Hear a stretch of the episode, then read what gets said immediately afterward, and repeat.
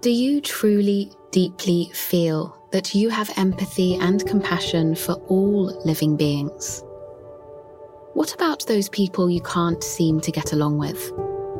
And does your compassion extend to yourself? Mindfulness is the act of applying attention to our present moment experience, just as it is, without judgment. But a non judgmental attitude is not to be confused with avoidance or non caring. Rather, mindfulness encourages the cultivation of empathy, loving kindness, and compassion. One way to cultivate this caring attitude intentionally is with loving kindness meditations, referred to in the Pali language as metta meditation. In this episode, Sean Fargo shares his personal experiences with loving kindness practice and offers practical advice to those who are practicing or teaching these heart opening meditations. This episode is brought to you by the Mindfulness Teacher Certification Program. To become a certified mindfulness teacher, visit mindfulnessexercises.com slash certify. Start of my second year as a monk, I went to one of my teachers and I said, I really think I could use more care in my practice. Because up until that point, I was kind of focused on like concentration, mindfulness of breathing. I was kind of like using that as a crutch a little bit, you know, using my breath as an anchor so that I wouldn't necessarily have to be with raw emotion. it's like, oh, okay, I'll do mindful walking or mindfulness of breathing. Like, that's easy. You know, being mindful of my emotions is hard. And I think most guys are like that. I think many women feel that too, but I was using it as a crutch. And then my teacher said, Oh, well, try reading Loving Kindness by Sharon Salzberg and see what happens as like a starting point. Said, Okay. And so I had a two week solo silent retreat in my little hut in the forest. Didn't see anyone. People brought me a plate of food each day at my doorstep and I would eat it. And I was just kind of stuck with the book for two weeks and it hurt like hell. it really hurt. Like my heart just broke open. And I had three boxes of Kleenex. And it hurt. Like physically, emotionally. And it wasn't like I was hanging out on a cloud of bliss of like care for everything. I had to work through the pain of my heart. And it's like scrubbing your heart with an SOS, like Brillo pad. And it hurts. It's like, oh, no, I want like a little cotton swab or like a hug around my heart. But like the loving kindness practice is like a Brillo pad. It brought up stuff. And I had to just be with it. I had no alternative a lot of it is just kind of not allowing yourself to distract yourself, but to stay with it. You know, no screens, no like Wikipedia, like how to's, just being with the raw emotion and mm-hmm. experience. But it usually gets more intense. And so in these meditations, what I often say is, you know, allowing the emotion, allowing the feelings to stay, allowing them to intensify, allowing them to change, allowing them to go, like full allowance, like full allowance. Because a lot of us only kind of allow things to happen if we want them to happen. Like, I'll allow you to go right now.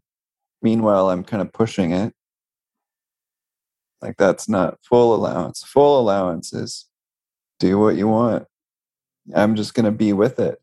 That's my job. I'm just going to be with you. It's surrendering your illusion of control. We may struggle with surrender, with allowance, and with applying feelings of love and kindness to all beings everywhere, equally, including to ourselves. But imagine, for a moment, what it would feel like to live in a world where everyone did just that. How much harm would be minimized, and how much beauty we might create. If each of us lived more mindfully, with greater empathy and compassion for everyone and everything. Loving kindness practice is around this sense of care and benevolence for ourselves and others, can we share the sense of kindness and care for more and more people, more and more beings, including the ones who get on our nerves or we flat out disagree with or are afraid of? You know, loving kindness practice can be very helpful for addressing xenophobia because a lot of people around the world are xenophobic. You know, it's not just a US thing, it's a human thing. So loving kindness can soften xenophobia, increase the sense of care for more and more kinds of people. You know, when we're talking around the suffering of certain populations, then I would personally talk about loving kindness more in terms of compassion loving kindness in the face of suffering is compassion. You put these two ingredients together of loving kindness and suffering, and it kind of blends into compassion. So I would frame it in those terms usually when describing the suffering of certain kinds of people. As our mindfulness deepens, and our hearts open, we become more aware of the suffering in the world. If we take this on as our own pain, it's easy to become overwhelmed. Integrating compassion with the wisdom of equanimity protects us from this type of burnout. Cultivating mindfulness and compassion together expands our capacity to be present without needing to step away to recover. Equanimity practice can be really helpful in dealing with the vicissitudes of the world. Equanimity is sort of that combo of loving kindness and wisdom. And sometimes the wisdom aspect can be looked at around this is the way things are. Things are always changing. Am I taking this personally? How can I look at this from a much bigger lens? You know, I am myself prone to these vicissitudes myself, just as everyone else is. So sometimes looking at the elements of wisdom can be helpful as well if the heart is feeling heavy, if the compassion is feeling deep, and you're still feeling a little lopsided. The wing of compassion and the wing of wisdom how can we up our wisdom so that both wings are strong? You know are they both flying pretty strong so that i'm flying straight? Because if the wing of the heart is really strong but the wing of wisdom is little off center then we might crash. Easier said than done. In addition to preventing crashes equanimity serves another valuable role that of equalizing our feelings toward those we are close to, to those who present us with challenges, and even to those who commit harmful acts. For offering compassion is not the same as condoning. There's a phrase like, you can kick people out of your house, but hopefully not out of your heart. You know, you can create really strong boundaries in sort of conventional terms, physical terms, social terms, but like, can you include more and more people in your heart? Can you include everyone in your heart? easier said than done, but that's the encouragement. So it's not about condoning everything or everyone, but remembering that a lot of people do really stupid things because of their own suffering and delusion. And if we knew their whole story, we may risk falling in love with them. And there's also gray areas in this. But the point is, we're not condoning, you know, violence. We're not condoning the act. But can we still have care for the person who did something regrettable? you know, Rick Hanson actually is, kind of famous for using this old adage of we all have this wolf of love in our heart and we all have a wolf of hate. And we're all capable of just about anything if we're poked enough. Most of us aren't above despicable acts if we were put in extreme situations.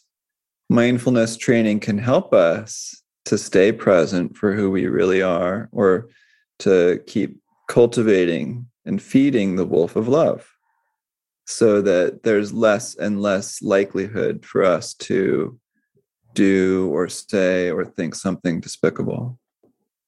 But it takes constant feeding of that wolf of love you know and the more we feed the wolf of love the less food that the wolf of hate gets and so loving kindness practice can help us to you know have a healthy love wolf.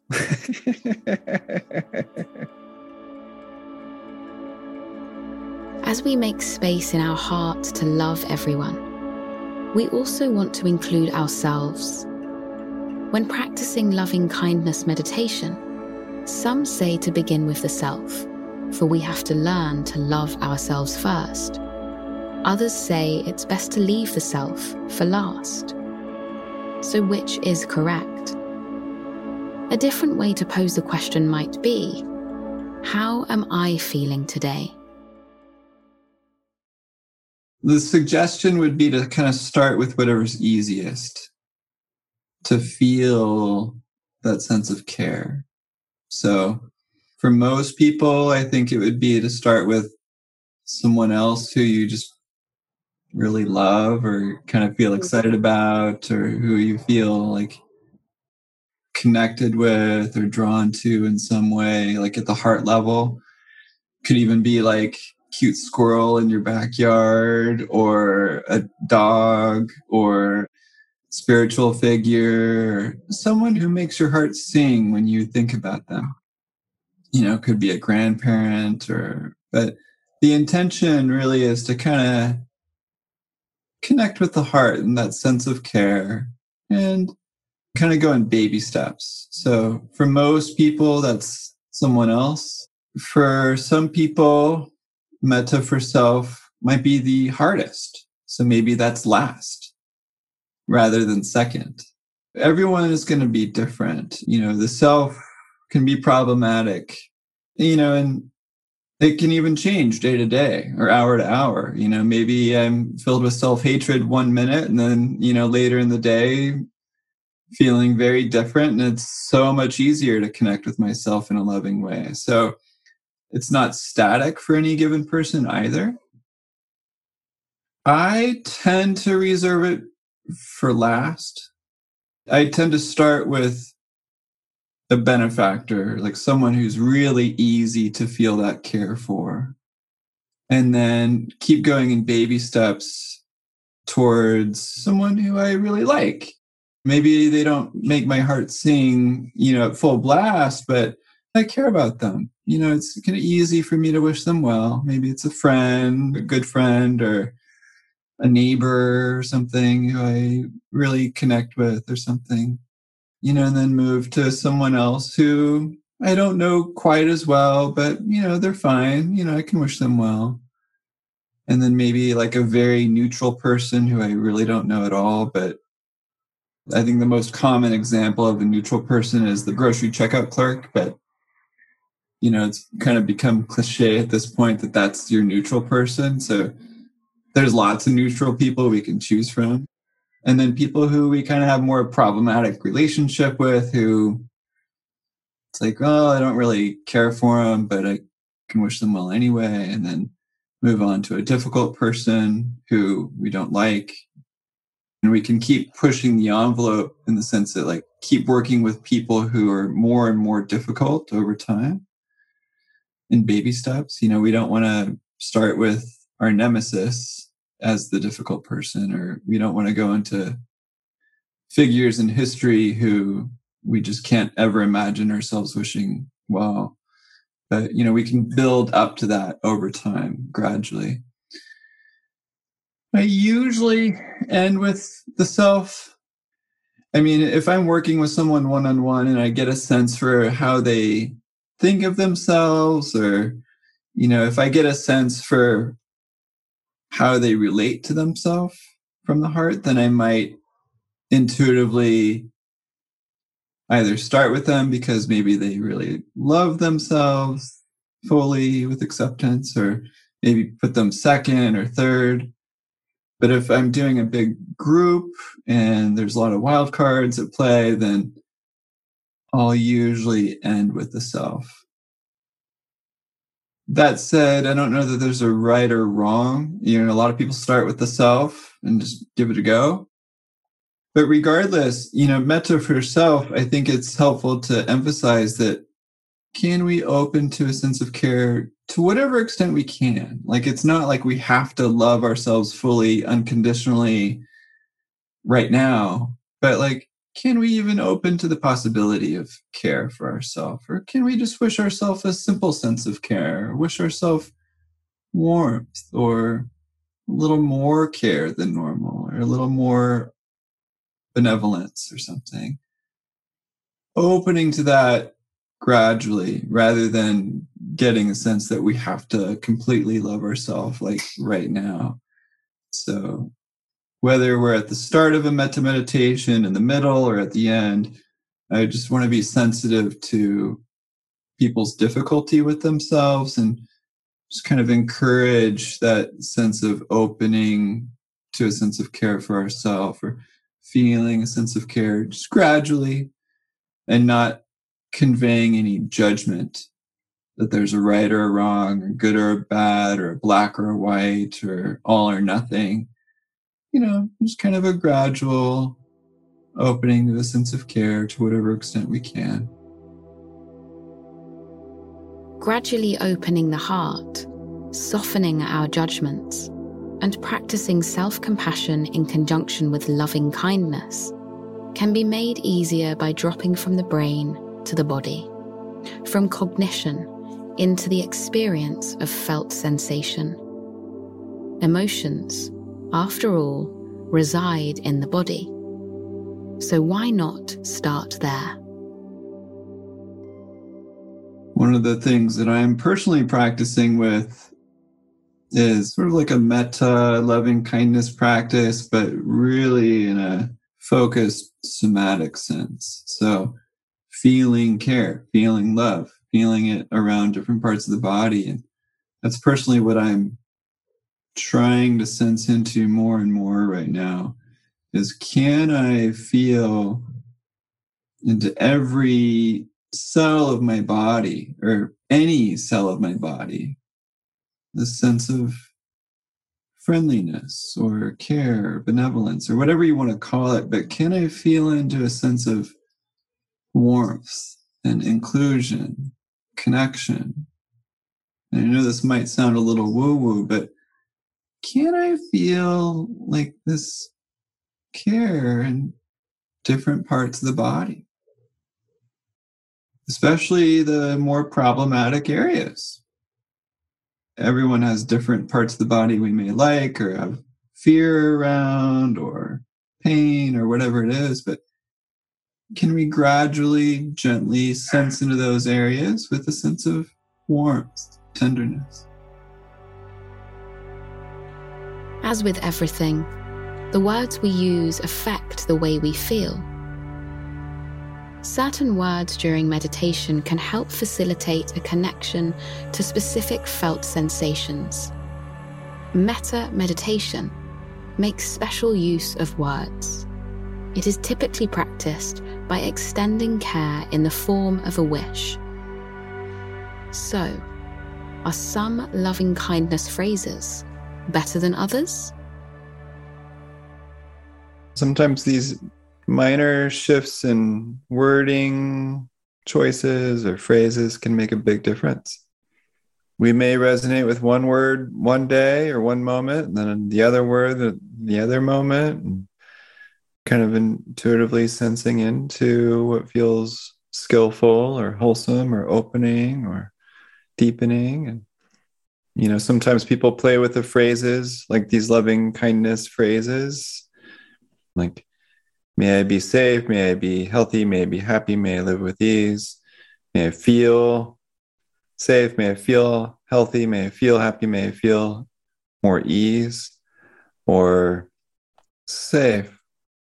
Or feeling safe, opening to safe, healthy, healthy, opening to health, you know, and just kind of wiggling around a little bit.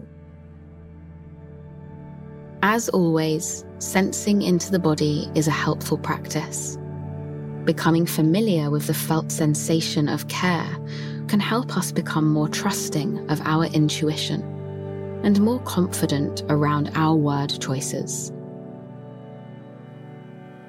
In general, it's fine to find phrases that you feel.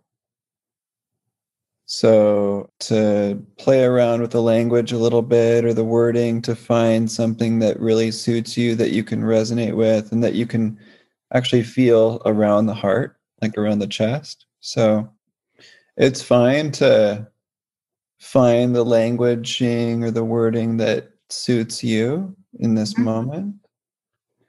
Ultimately, it's about the feeling. So we can use the words as kind of like a tool.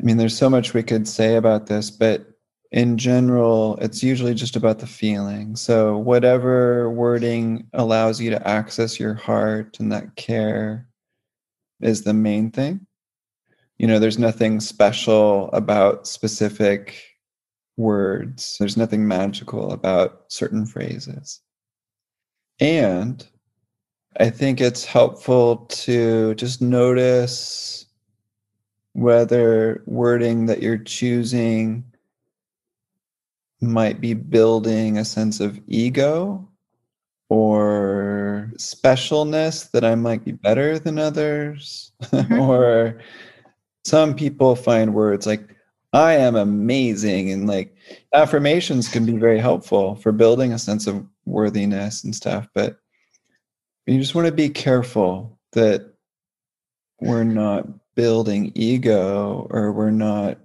comparing ourselves as being better than or worse than other people uh-huh.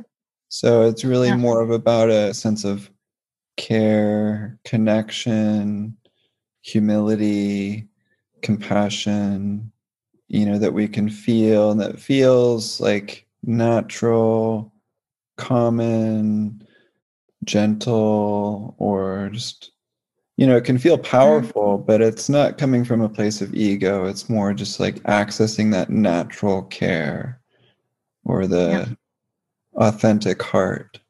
That tends to be my rule of thumb for phrases.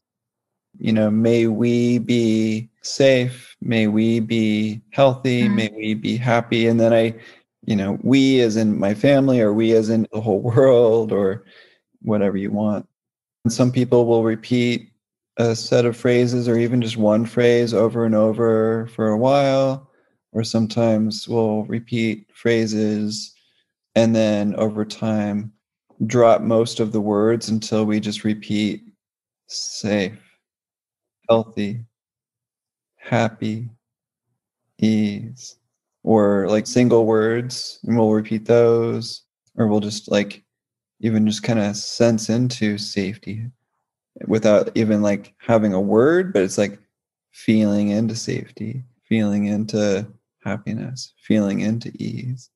But ultimately, again, I think it's more about the feeling and seeing if we can kind of form that intention of cultivating that feeling outside of the meditation as mm-hmm. much as we can. But like these phrases or like loving kindness in general is very helpful for our mindfulness practice in the sense that it helps us to diffuse judgments. You know, so that mindfulness is this non judgmental moment to moment awareness. And so loving kindness practices help us to diffuse judgments and meet experience with less and less judgment and more openness, inclusion, curiosity, humility, etc. This open heartedness is not only reserved for metta or loving kindness practice, we can apply it to all of our mindfulness meditations. We might invite in a sense of support at the start of our practice. Bring in caring, kind curiosity throughout. Or end each meditation with a moment of intentional connection to the heart. I kind of like ending meditations with some sort of heart practice of some kind. And so, kind of like a loving kindness practice, but breath related, where it's like, may we breathe with ease. May we breathe with kindness for our surroundings. May we breathe with care for our connection with the world. May we breathe with gratitude for each breath.